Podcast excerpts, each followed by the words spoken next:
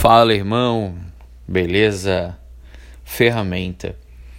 Eu tive um insight em relação a essa mensagem quando eu fui fazer um reparo aqui numa dobradiça do armário que ela tinha sacado fora.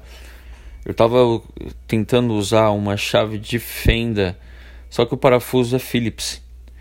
É, a diferença é que uma é o formato de estrela e a outra é uma fenda.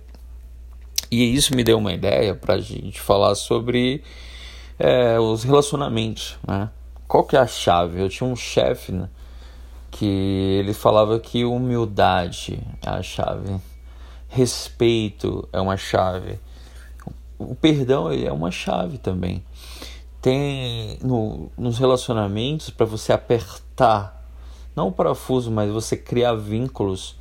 Se você ali é uma chave que você precisa usar uma fen, uma uma estrela, uma Philips, você não, se você usar uma fenda, o que, é que vai acontecer?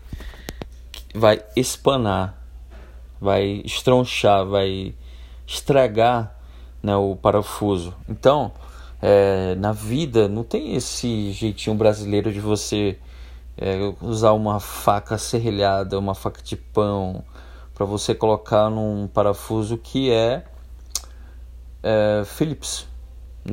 tem certos, certas situações, relacionamentos, a arrogância é uma chave. Se você vai querer, vai estrompar, vai não vai dar bom. E você tem que usar uma ferramenta certa. A, a ferramenta certa é, às vezes, é a humildade. Né? A ferramenta certa é o perdão. Tem uma tem tem situações e relacionamentos que o perdão é o que vai fazer você estreitar o vínculo, sarar. Não tem essa de, de MacGyver, né? Jeitinho brasileiro. Não. Qual é a chave que você, a gente precisa utilizar? Por isso que Jesus falou que a gente, a gente precisa perdoar muito.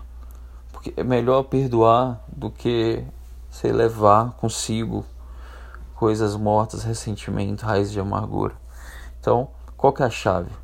A chave fruto do espírito pode se tornar uma chave. Então, utilize a chave correta, a ferramenta correta.